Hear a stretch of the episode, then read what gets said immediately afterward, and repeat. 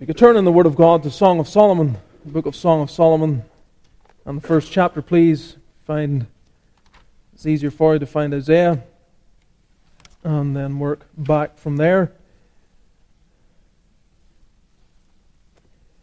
It mentioned last communion service that we may just progress through this book, and we're going to do that. So, last time we looked at the open, opening seven verses of this book, and we're going to continue on, verses 8 through to the end of the chapter, the Lord giving us help.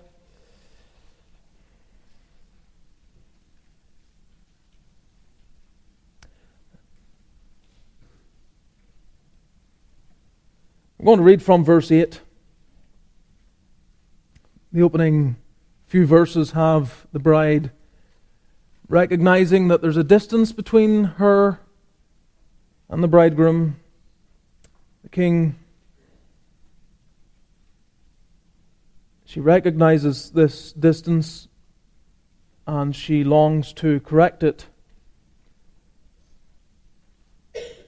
Verse 4 brings that out very clearly Draw me, and we will run after thee.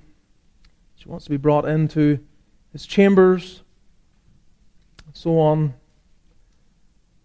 And again, verse 7 Tell me, O thou whom my soul loveth, where thou feedest. She wants to know where he is. She wants to be where he is. So, verse 8, let's read the word of God. If thou know not, O thou fairest among women, go thy way forth by the footsteps of the flock, and feed thy kids beside the shepherd's tents. I have compared thee, O my love, to a company of horses and Pharaoh's chariots. Thy cheeks are comely with rows of jewels, thy neck with chains of gold. We will make thee borders of gold with studs of silver. While the king sitteth at his table, my spikenard sendeth forth the smell thereof. A bundle of myrrh is my well beloved unto me. He shall lie all night betwixt my breasts. My beloved is unto me as a cluster of camphor in the vineyards of Engedi. Behold, thou art fair, my love. Behold, thou art fair. Thou hast dove's eyes. Behold, thou art fair, my beloved, yea, pleasant. Also, our bed is green. The beams of our house are cedar, and our rafters of fir.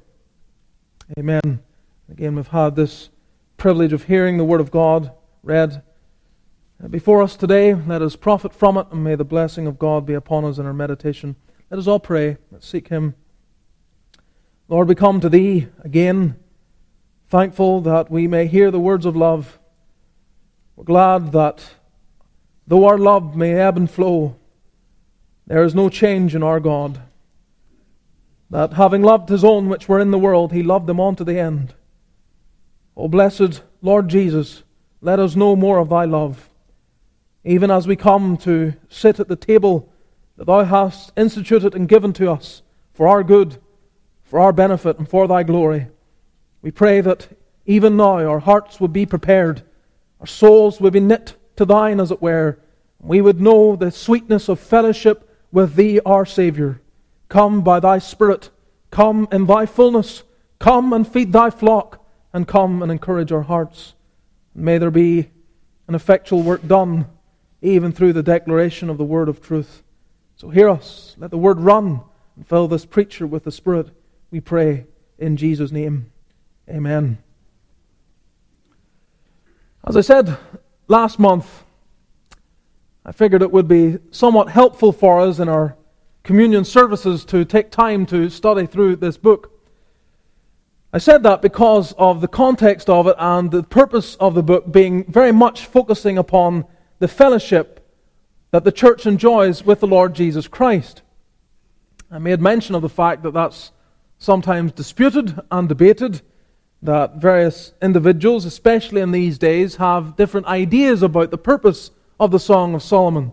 But I sought to argue before you, at least briefly, not in too much depth, that we're really, in our understanding of it, following in the path of the Reformers and the Puritans who, who recognized that in the canon of Scripture, which is all designed to be a means of exposing us to the great plan of redemption and God's love for sinners, in that context, it only has sense in the sense of understanding it as a relationship between Christ and the church. If we see it as some manual for marriage or some other uh, way of putting it, as is so often the case today, then it really stands out as an anomaly within Scripture that has no place or purpose.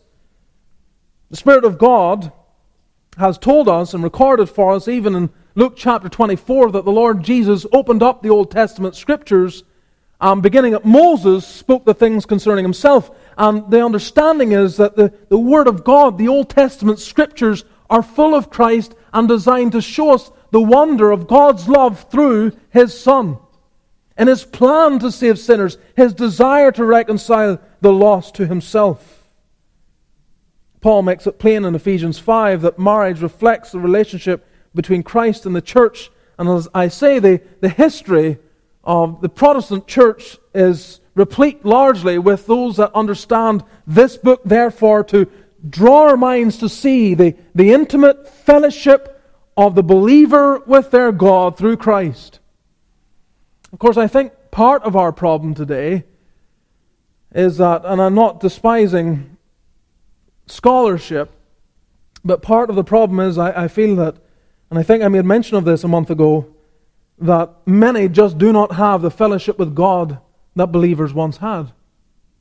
And they do not see the beauty and the glory of the relationship that Christ has with his people the way they once did. That becomes abundantly clear when you compare modern literature with the literature of the past. You just read some of the language of Richard Sibbes and you see something that you will not find in these days, least largely speaking. So, in looking at the opening verses, as I said, the, the bride con- conveys a sense of being at a distance from the king.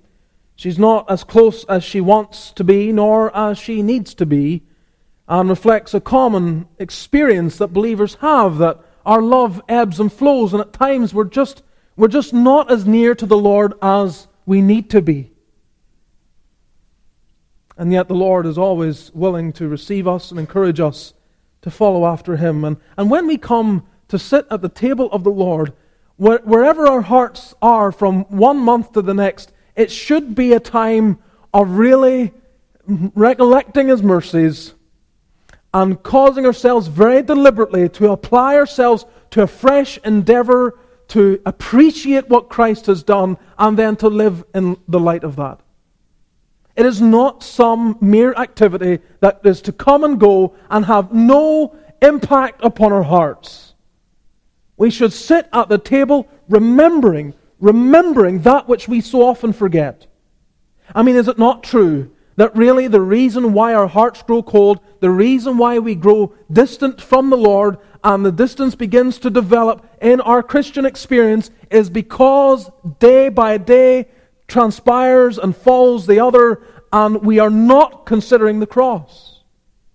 And we're not thinking about what Christ has done, and we're making decisions, and we are sinning in ways that we are not considering the great penalty for sin paid for by Jesus Christ and the debt of love we owe to Him in service that we can never repay.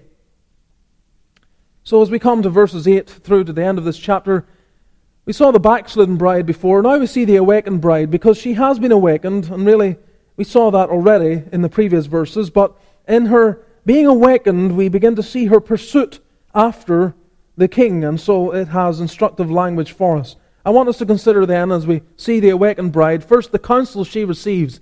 The counsel she receives. Verses 8 through 10 are, is, is counsel that is given to her from the king. If thou know not, O thou fairest among women, go thy way forth by the footsteps of the flock, and feed thy kids beside the shepherd's tents. I have compared thee, O my love, to a company of horses in Pharaoh's chariots. Thy cheeks are comely with rows of jewels, thy neck with chains of gold. What is going on here? Well, you'll see, first of all, in verse 8, that, she, that he is pointing out to her a certain direction. If thou know not, O thou fairest among women, if you're not sure where to go, she has asked this question, verse 7 Tell me, O thou whom my soul loveth, where thou feedest, where thou makest thy flock to rest at noon. The response goes, comes, If thou know not, O thou fairest among women, go thy way forth. There's a way that you need to go. A way in order for you to find where he makes his flock to rest at noon, as it were. And so he responds by directing her. You see, the Lord does want to give us direction. He does desire to get us in the right path. He, he, he, doesn't, he doesn't kind of become silent to her desire as she makes this request Tell me, O thou whom my soul loveth, where thou feedest, and so where are you, basically, we might say. And it doesn't, it doesn't leave no response. There is a response for her, just as every believer in a time where they are distant from the Lord and they're saying, Lord, I want to be where you are. I want to be back where I have once enjoyed fellowship. There is no reluctance in the Lord to bring you back. If that's where you are today, know the Lord is speaking to you. He has a word for you that will instruct you in the path that you need to follow. He will, he will show you the right way. And of course, the direction is given Go thy way forth by the footsteps of the flock. He confirms her perspective. If you're looking for me, follow the footsteps of the flock. She has said, Where thou feedest, where thou makest thy flock to rest at noon. Where, where's your flock at? Where does your flock rest at noon? The response comes, Well, well, go your way and go and see the footsteps of the flock. Find the footsteps, see the trace that has been left behind concerning where the flock have gone and follow those footsteps. It's not too difficult, you know, to get back to the right place where we ought to be. Not too difficult in the practical sense. There, are, there, there is a trail, there is a path that is left before us. It is a path that has brought other believers into fellowship and an intimate sense of knowing the Lord Jesus. And it's the same path for every Christian. They don't have to find a novel way or a new way or some unique way to them. The path to getting into a sense of being near to the Lord is familiar. I mean, we have trod that path before ourselves, but in this instance, as she is looking for direction, she's saying, Look, the flock have already gone the right way. Just you follow in their footsteps. Go where they have gone. See how they have walked and follow in their path. This is why believers can edify one another. It's why they can come along another, uh, uh, alongside another believer and give them counsel to bring them back into the place they need to be with God. That we can restore such a one in the spirit of meekness, considering ourselves, lest we also be tempted. There is an ability of every believer to do that. Because each believer knows the tendencies of their own heart and they know how they themselves have got right into that place where they enjoy fellowship with the Lord. And when they find another believer that has gotten by the wayside and isn't where they need to be, they know how to instruct them. And it's not, again, some new or novel way. They can come alongside and say, Look, brother, look, sister, here's what you need to do. You follow the same path that we all have to taken. But there is a sense in which it indicates that in order to be where he is, and ultimately then where the flock is, it requires us to get amongst the right company, doesn't it? That, that, that, that we, we can't follow an individual path on our own. If I'm going to be near the Lord, I'm going to have to follow the path that all Christians follow. That I'm not walking this kind of isolated, independent walk.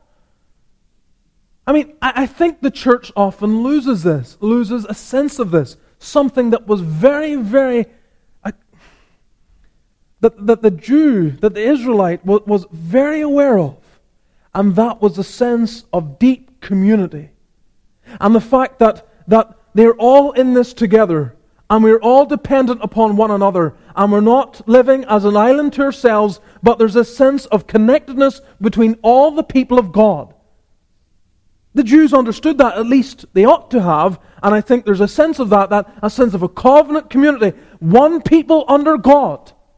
And we're all looking out for one another and living in order to help one another onto God. And that's why, the, as she desires to get where he is, she has to follow the same path. It's the same path the rest of the flock have taken. If we want to know the Lord Jesus and get to know him better, the easy way to do that is to simply follow the, the footprints that the church has left for us down through the years. The 21st century has not brought a new challenge to the church whereby now we need to find a new way to really get to know God. It's the same way that those who have gone before have gone. And so we can lift Christian biography, church history, and read the lives of other saints. And we can equip ourselves better by understanding the challenges they faced, the struggles they went through, and be encouraged then. This is how they continued on with God, even in spite of all of their afflictions. I was just, I came across something, a comment made by a man that said that on average, the Puritans had about nine or ten children, and on average, they lost about half of them before they got into adulthood. You think about that, therefore, and that many are the afflictions of the righteous, but the Lord delivereth them out of them all. And uh, therefore, you can go back in history and see the afflictions of God's people down through the ages. You can see the tremendous discouragements that they faced. Some of them faced, it wasn't half their children, it was nearly all their children. I think of Rutherford. And watching one children after another be taken into eternity and the afflictions upon the soul and the sense of testing that brought to their faith. But they continued on. The gospel was sufficient for them. The nearness of the Lord Jesus Christ was all that they needed. And we are the same. We can't isolate ourselves from the church if we're going to go forward with God. We need the help of the church, presently and in the past. And we go our way forth by the footsteps of the flock. Whatever they have endured, whatever they have experienced, whatever they have expressed, we can learn from it. And you'll see that it's feed thy kids beside the shepherd's tents. This, this sense that she is to go to a place beside the shepherd's tents. In other words, it's even more specific as to where we are to be. Where's the shepherd's tents? Well, let's go where the shepherds are found. And where are the shepherds found? Well, the shepherds are found tending the flock. Understanding this, at least so I understand it anyway, eh, you have this, this wonderful application to how there's the flocks and there are the shepherds, and if the people of God, the child of God, wants to get back where the Lord is, that there's certain places to go. It's where the flock is and where the shepherds are. And the shepherds and the flocks tend to be in the same place, namely, in the body of Christ, in the church, in what we have even visible here this morning. The under shepherds of the Lord Jesus Christ are always tending to the flock. They're seeking to help the flock, to feed the flock, to encourage the flock.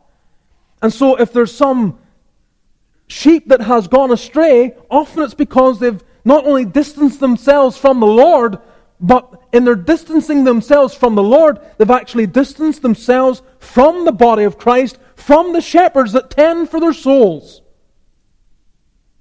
And this happens all the time. God's people begin to drop out of meetings and drop out of the worship of the Lord with the body of Christ. They think that it's okay, it's just a temporary thing, but it's one step after another that leads them into spiritual despair and spiritual poverty. And before you know it, the last person you thought would ever be backslidden away from the Lord is.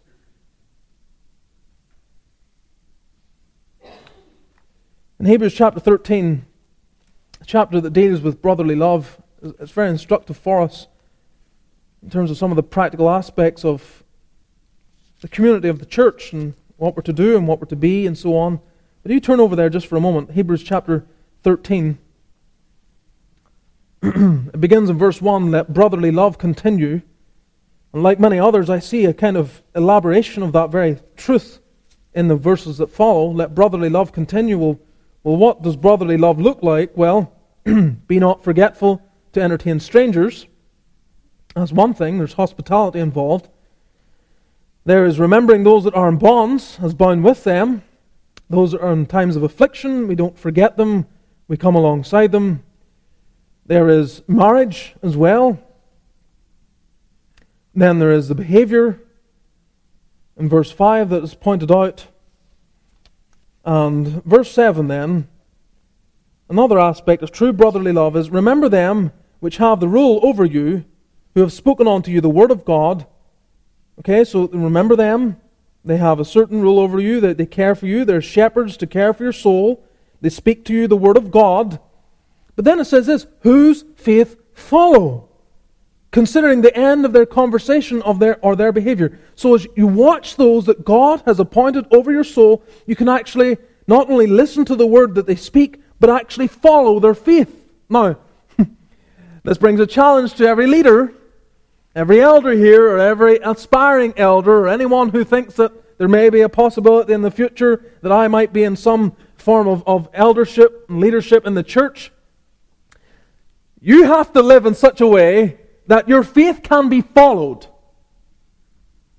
That if souls actually follow how you conduct your Christian life, it would be good for their souls. It would be an encouragement to them. It would strengthen them. It would benefit them.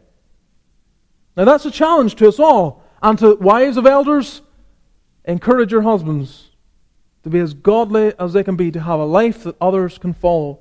Of course, for your children, but even for the flock of God as well. But then, of course, it's a challenge to those that are to do the following. They're to follow them. Whose faith follow? Again, you're not living the Christian life on your own.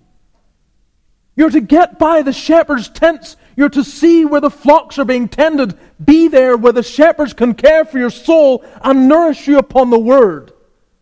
That are living in such a way that can lead you into a deeper knowledge of Christ. And when you get sidetracked or you're going through difficulty, they will have a word for you. They're watching for you. They know when you're not present and they're checking up to see where is that soul and how are they going on with the Lord. Whose faith follow? There needs to be a following of the faith of those that are strong, those that we can depend upon, those that have the rule over us. And, and really, all this is this, this is, is, as many passages are, but this is just an apostolic uh, exposition of the fifth commandment. I mean, that's, that's, that's, it. The fifth commandment already requires this honor your father and mother, honor those that are your superiors, church leaders, uh, government authorities, whatever, there's an, there's an honor toward them in their office and in their, the, the, what God has called them to do. And, and really, this is just this working out of the fifth commandment. Now, just as an aside, in the day in which we live, where it seems as if if something's not novel, then it needs to be put aside. Um, when you think about it, and I just I put this seed out there, I plant it in for you to meditate upon yourself. If every generation truly follows the fifth commandment, if every generation actually, actually lives out what the fifth commandment requires, the honoring of the generation before them or the elders that are over them, if they actually live that out, how much change will there be in terms of how one generation lives to the other? Almost none. Almost none. They will honor their parents. I mean, this is one way I deal with young people, and they come and say, you know, uh, what do you think about this kind of music? Do you think a Christian can, can listen to this? and I have my opinion. I'm quite happy to give it to them and the reasons for it. But sometimes the fastest way to deal with that is simply this What do your parents think? Well, that's actually why I'm asking you because I like it, they're not so into it. I said, Well, their opinion is God's will for your life. You want to know the will of God? It's their desire. It's what they, it's their opinion is the will of God. Even when it seems unreasonable, as long as it's not unbiblical, as long as it's not going across the grain of Scripture and the exhortation of the Word of God, then that's God's will for you. You, you don't get to say that I don't think that should be a 30 zone. You don't get to say. The government said that's a 30 zone. And if you think you're going to go your own way, someday there's going to be an officer waiting for you and will tell you otherwise. And you'll have no power or authority over his word and what the courts dictate. it doesn't care. It doesn't matter. I think it's a wide road. I think that we could quite easily do 50 down that road. It won't matter a jot. Your opinion matters zero. And if we understood this, if we understood this the way I think the Lord is honored in our understanding of it. What changes from one generation to the next? Very little. Go through the millennia of God leading his people, Israel in the Old Testament. What changes from one generation to the next? What is their constant example? Say for the kings, their constant example, though centuries passed, the example is, he did not do that which his father David did. Or he did all the things like his father David did. I mean, they're, they're being compared to lives lived centuries prior. And God doesn't expect there to be any real change, nothing significant. And yet, look at the church today. If it's not new, if it's not different, no one's interested. I tell you, it's a breach of the fifth commandment. It's not whose faith follow. It's not following as the Lord has instructed. You are to be following the flocks who have gone before you, following the sheep who have gone the way, and you're to be beside the shepherd's tents. You see that? And you can feed your kids there. That's what verse 8 says. Feed thy kids beside the shepherd's tents. In other words, those that are under your care, those that are under your care, they can be tended for there. Feed thy kids beside the shepherd's tents. This is very applicable, of course, to parents or those who have responsibility for other lives. What are you to do? You're to bring them to the house of God. Bring them to where they will hear the word. You're to take care of them in this way. And as a whole family, you're to worship together.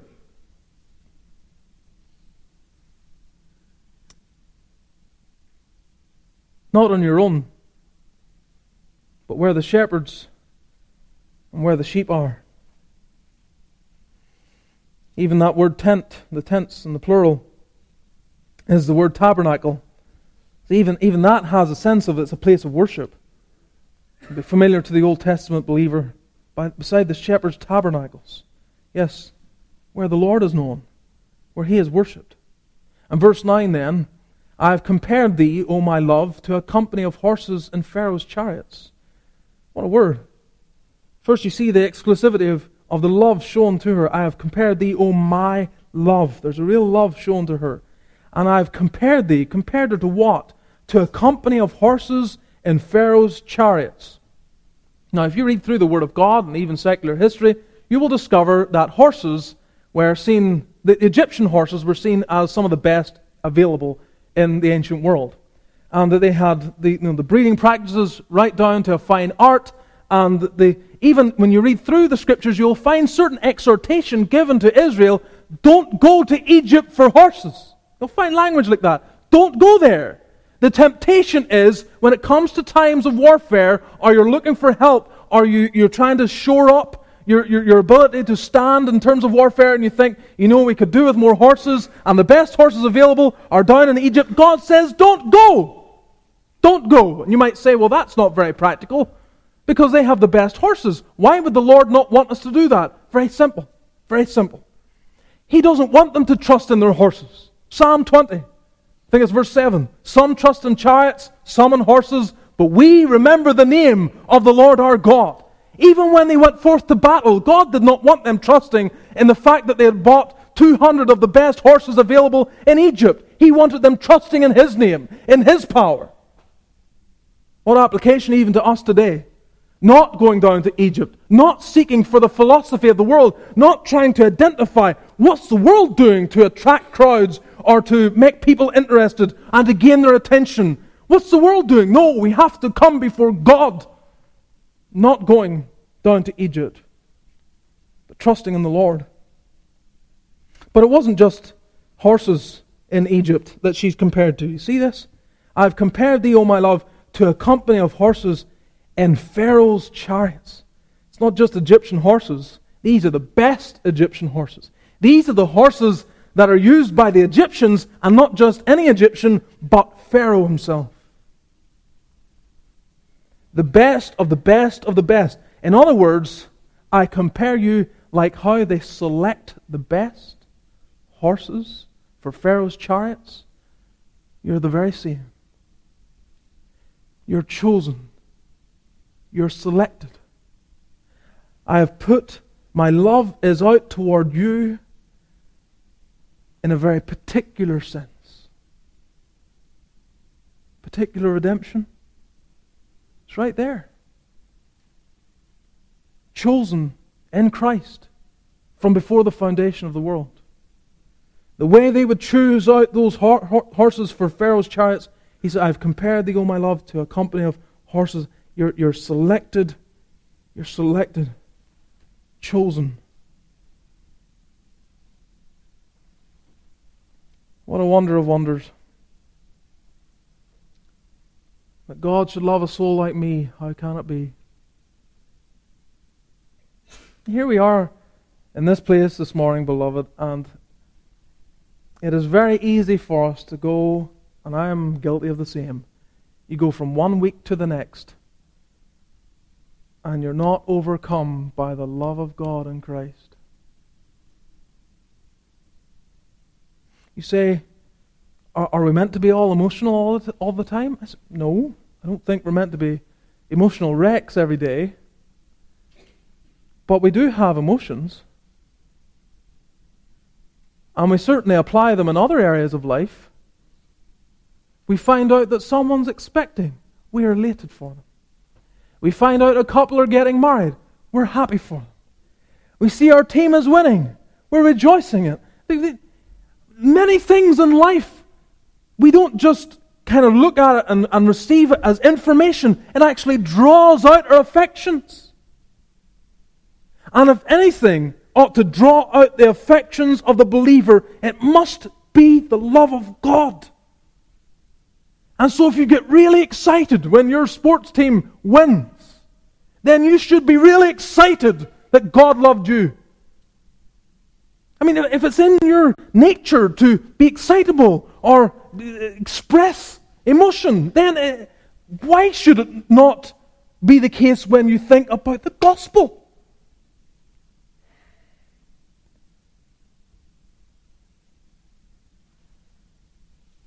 Think of what the psalmist said, Psalm 149, verse 4 For the Lord taketh pleasure in his people. He taketh pleasure in his people. Do we take pleasure in him? Do we? Do we take pleasure in the Lord? Have we come this morning to delight ourselves in Him? I'm going to delight myself in Him. I want to delight myself in Him. I want my heart to be drawn out after Him. I want my affections to be engaged toward Him. Or are we just sitting there as numb as could be? Verse 10 Thy cheeks are comely with rows of jewels, thy neck with chains of gold. So she's, she's been chosen, like the, the horses of Pharaoh, Pharaoh's chariots, but, but there's a beauty about her. But there's something to note about this beauty. The cheeks are comely with rows of jewels, thy neck with chains of gold. This is not a beauty that's inherent to her, is it? This is an imputed beauty. These are things that have been added the jewels, the chains of gold. At one point, these were not there. They did not belong. They were not present, but, but now they are. And so there's a comeliness in her appearance by something that has been added, by something that's not inherent. Beloved, this, this, is, this is the same for ourselves. The beauty we have before the Lord is not our own beauty. The beauty we have before the Lord is that imputed righteousness of Christ. It is that life that we did not live. It is all that He has done in order to give to us a righteousness that enables us to stand before God and be loved and to be appreciated and to be cared for and to be his child and to be accepted. It is all imputed, it is all given to us.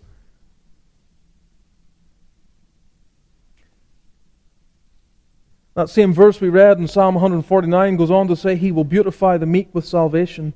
He will beautify the meek with salvation. That's it in verse 10, is it not? The beautifying of the meek. Making them beautiful with salvation. What salvation? The salvation of Christ. Not by what they have earned, not by what they have done, not by what they've attained, not by something they inherited because of their family, something that has been given to them by Jesus Christ. An imputed beauty.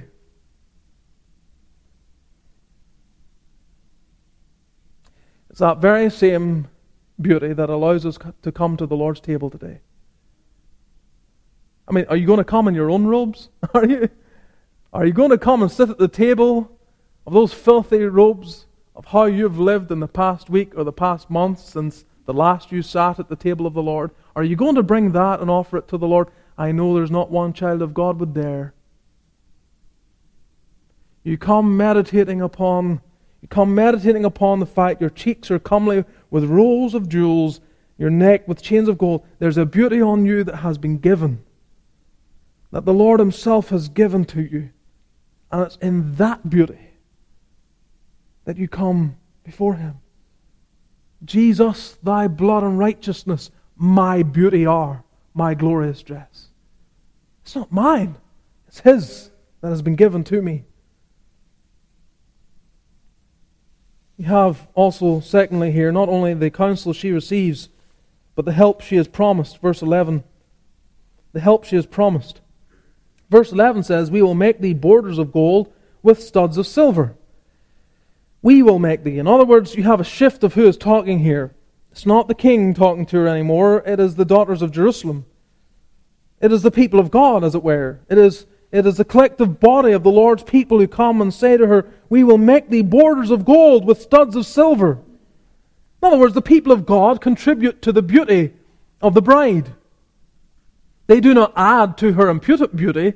They do not add extra rows of jewels or gold about her neck, but, but, but they do, they do add a certain beauty to her. They have a sanctifying influence, you might say. I mean, that's what the church does. That's why we're to collect together. It actually is part of how we're sanctified, how we're preserved from the world and its temptations, and encouraged as we provoke one another to love and to good works. It actually has an impact upon our character to be amongst one another. I mean, if we're actually living how the Lord would have us to live, it will impact each one of our lives.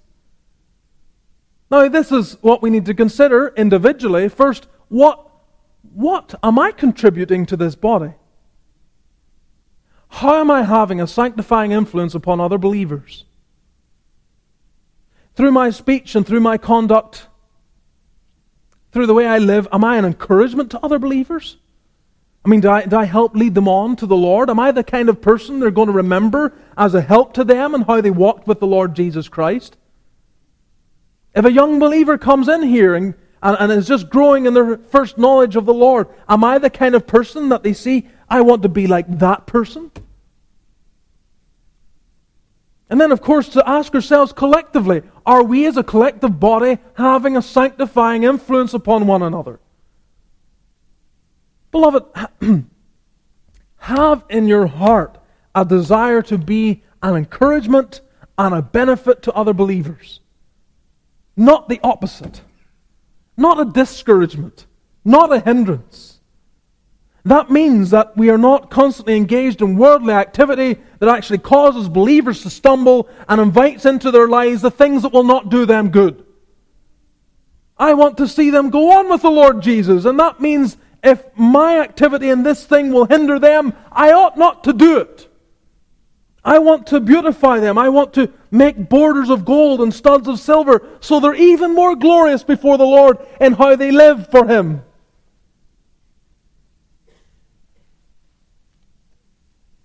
You know, our works do follow us. I know we glory in the justifying grace of our God through Christ, completely unmerited by ourselves, but our works do follow us. They're not irrelevant come the day of judgment. You're, if you haven't come to understand that, you're going to find out. You're going to be horrified. Because our lives matter, how we live as Christians. Read Matthew 25, is it? 24? Wherever with the Lord. At the end of that chapter, he starts to begin, I think it's the end of Matthew 25, he starts to talk in terms of the kind of persons that we're meant to be. And in light of the judgment, did I visit those that are in prison? Did I go to those that were in need? Did I? Did I? And it's actually brought under the microscope of how we lived. Our activity, we're not justified by it, but it matters. It actually matters. And so, how I live my life makes a difference. Am I having a sanctifying influence? Do I help add to the beauty of other believers? And this is the help she has promised. She has, she has promised this help. She has promised it by the church. This church should be able to make a promise that if someone comes in here who knows the Lord Jesus Christ, they're actually the better for it, having been here. They're the better for it. They actually grow in grace and in knowledge of Christ, and not just through the preaching, but through the living of God's people. I mean, pe- people remember both. They do. They say, I went there and I, I heard the truth, but they'll also say, I saw the love that the people had. Or, conversely, it may be said, I did not hear the truth, and I saw no love. This ought not to be the case. The church is to have a wonderful influence and ministry toward the bride in general, helping one another. And there, you look at all the one another texts and do a study for yourself on that very point. Then the worship she offers, verses 12 and following. You see, the worship she offers Verse 12 While the king sitteth at his table, my spikenard sendeth forth the smell thereof. A bundle of myrrh is my well beloved unto me. He shall lie all night betwixt my breasts. My beloved is unto me as a cluster of camphor in the vineyards of Engedi. You'll see his position, the position she ha- uh, he has before her. He's sitting at his table. Or rather, he's the king sitting there at the table. So that's how she sees him. The king sitteth at his table. There's his position, is a place of authority. And then the place he has there is at his table. And she's, he's sitting there at the table. And that's how she sees him. My, the king sitteth at his table. While the king sitteth at his table, my spikenard sendeth forth the smell thereof. So you have this scene where she sees him sitting there. She sees him as king, the one with all authority. He is sitting at his table, a place of fellowship a place of communion, a place like where we're coming to today, a table. And what does she say? My spikenard sendeth forth the smell thereof.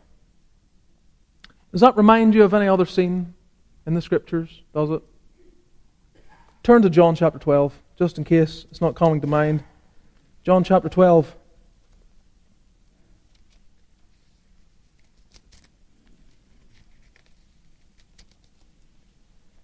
In the opening verses, here we have a king who's at a, he's at a table. And we have the spikenard that comes forth. John 12, verse 1 Then Jesus, six days before the Passover, came to Bethany, where Lazarus was, which had been dead, whom he raised from the dead. There they made him a supper And Martha served, but Lazarus was one of them that sat at the table with him. So there's, there's a king, it's the Lord Jesus, and he's sitting at a table. Then you have Mary, verse 3 Then took Mary a pound of ointment of spikenard, very costly, and anointed the feet of Jesus, and wiped his feet with her hair, and the house was filled with the odor of the ointment. Is that not similar to what we have in verse 12 of Song of Solomon, chapter 1? The king at his table. I wonder if this verse came to Mary's mind. I wonder. I wonder at other times when he had sat at the table and she had saw him there. There's the king sitting at my table. And she thought to herself then, you know, wouldn't it be wonderful? I have that spikenard. He's worthy of it. He is worthy of it. And it comes to this particular occasion, this day, and she has all planned out in her head. She has this desire to show the love that she has for him, how he is viewed in her perspective, and uh, signifying that he is her king. And she wants a spikenard, the smell of it to be sent forth. It's a wonderful scene. But of course, in the presence of the sovereign of the Lord Jesus Christ, she, she just wants to show an attitude of worship, isn't it? I mean, there's not really much in this except an expression of adoration and worship. And this is why it comes under criticism when you, you read on down the rest of John chapter 12. It comes up to be criticized. Judas is the one that begins. This could have been sold for 300 pence and given to the poor. In other words, for about a year's wages. The average annual wage at that time, that's how much it cost. It could have been sold for that and could have been given to the poor. Of course, he didn't speak that because he had any consideration for the poor, but he was a thief and had the bag. But of course, the disciples, they all jump in. They think, that's a good idea, Judas. You're right. And they all start criticizing her. And they all enter into murmuring. And the Lord comes and he stops it immediately because he sees it for what it is. They're backbiting. They're speaking ill. And he sees in her heart a real sense of worship before her king. And he defends her. And so the Lord actually cultivates this kind of worship. Expressions of, of giving abundantly to Him. You, you imagine, take, take a year's wages, the average annual wage or salary in this part of the world, and you just, you just put it at the feet of the Lord and say, There you are, Lord. You're worthy of it. I mean, that's a big ask in any generation at any time. I don't know all the kind of whether she had certain you know, sentimentality toward this box of spikenard. It could have been in the family for years, so it's not just the value of it, it's a sentimental connection to it. All of that could be going on as well. But Christ is worthy, that's the point. And he, she, she shows us love for him. And beloved, that is the kind of worship he is worthy of today from our hearts. There's no holding back. There's no saying, well, he can have this, but he can't have that. Whatever we have to offer, like Mary, we bring it before him. And she, of course, she pours it upon his feet, even his very feet, worthy of this precious ointment. Tremendous love, tremendous example. You see, Mary understood the sacrifice that the Lord Jesus was about to make. She grasped it to some degree. She knew she could never repay the Lord for what he had done. Never. She understood that there's nothing, absolutely nothing, that could ever measure up to what he is doing for her and is going to do for her.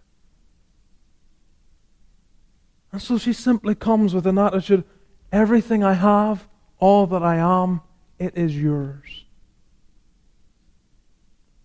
My beloved, is that the frame of mind we all have? Is it? Because if it's not, it's part of our confession as we come to the table this morning. Lord, I am not where Mary was. I'm holding back. I am not living in the light of your sacrifice. For some reason, it does not move me or motivate me or bring me to such a place of worship where I can just surrender everything and you can have it all. I have not been brought to that point.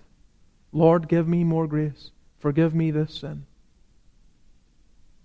Dear child of God, it is a sin, you know. It's a sin to continue on living as we thought of last Lord's Day evening, reaping all the benefits of salvation, all the benefits of what the Lord has done, but not like the other Mary, the mother of our Lord, not being prepared to just put our lives before Him and say, whatever you want. This is a constant battle. Paul knew it. Paul was well aware of it. It's the first thing that he applies after he has dealt with the gospel. Romans 1, chapter 1 through 11. Here's the gospel.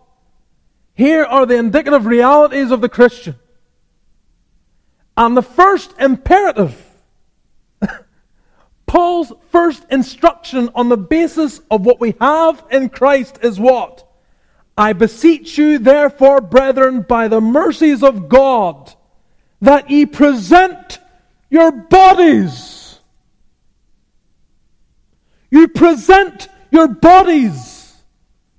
There is only one logical outcome from the work of Christ for the believer who receives the benefits of his salvation. It is the presenting of the body, a living sacrifice.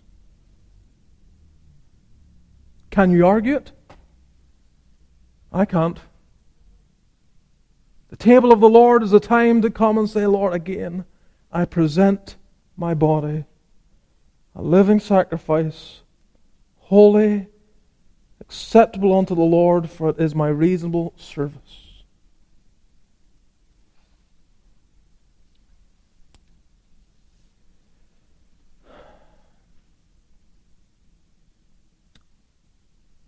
Our time is gone. There are many other thoughts in the remaining verses. I'll not get into them. We can come back to that another time. But I think the Lord has given the word for us even as we come to this table, even just to end on that note.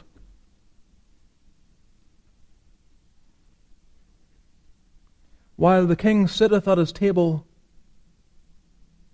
yes, the king in certain sense sits at this table. He gave this table. He said, Do this till I come. Keep remembering. Keep remembering what? Keep remembering my sacrifice. Or do you not see how Paul understood the connection that with the sacrifice of Christ, with Romans 1 through 11, the sacrifice of Christ, the work of Jesus Christ comes the sacrifice of ourselves. Present your bodies. And therefore, when we come to the table and we're reminded of the sacrifice of Christ, it is also a reminder that we are called to sacrifice ourselves, to present our bodies as He presented His for the redemption of our souls. Beloved, hold not back today. Hold nothing back from the Lord. If you've been walking afar off, if you've been keeping distance between you and the Lord Jesus, you and His people, you and anything that He has called you to be a part of, make up the distance now. By the grace of God, present yourself afresh. Sit at this table and feast on the delights of the forgiveness of your sins And then, like Paul, when he realized the call of the gospel in his life, the first response was simply, Lord, what wilt thou have me to do? What wilt thou have me to do? May the Lord give us grace. Let us bow together in prayer.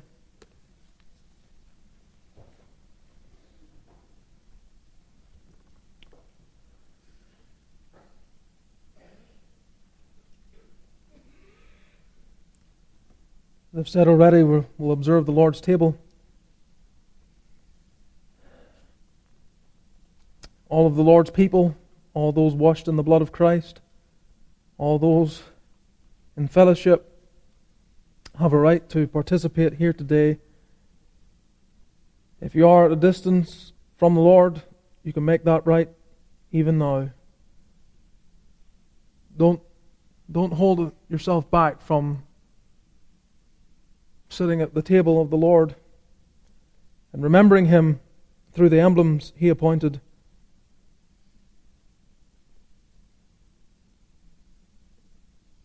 Unless you're harboring great sin, unless you're in a, a real bad way with in your walk with Christ, and you, you, you cannot come with any penitence here today. If that's the case, you may and you ought to hold back. But if you have any glimmer of penitence, a desire to be forgiven, put all your sins under the blood of Christ, then this is a place you're called to be. And the Lord will meet with you here. Father, we ask that Thou wilt bless what we have considered this morning. It's a challenge to us all. Lord, forgive me.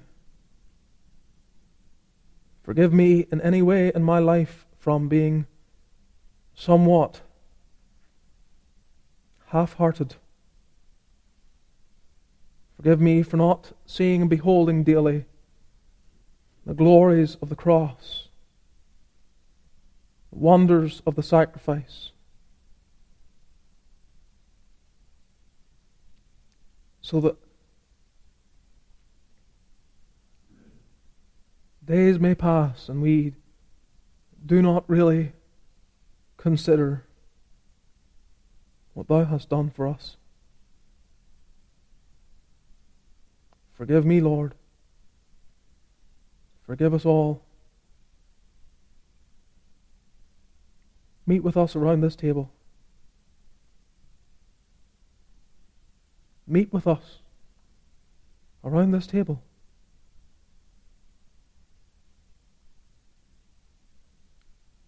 We would see Jesus. We pray in his name. Amen.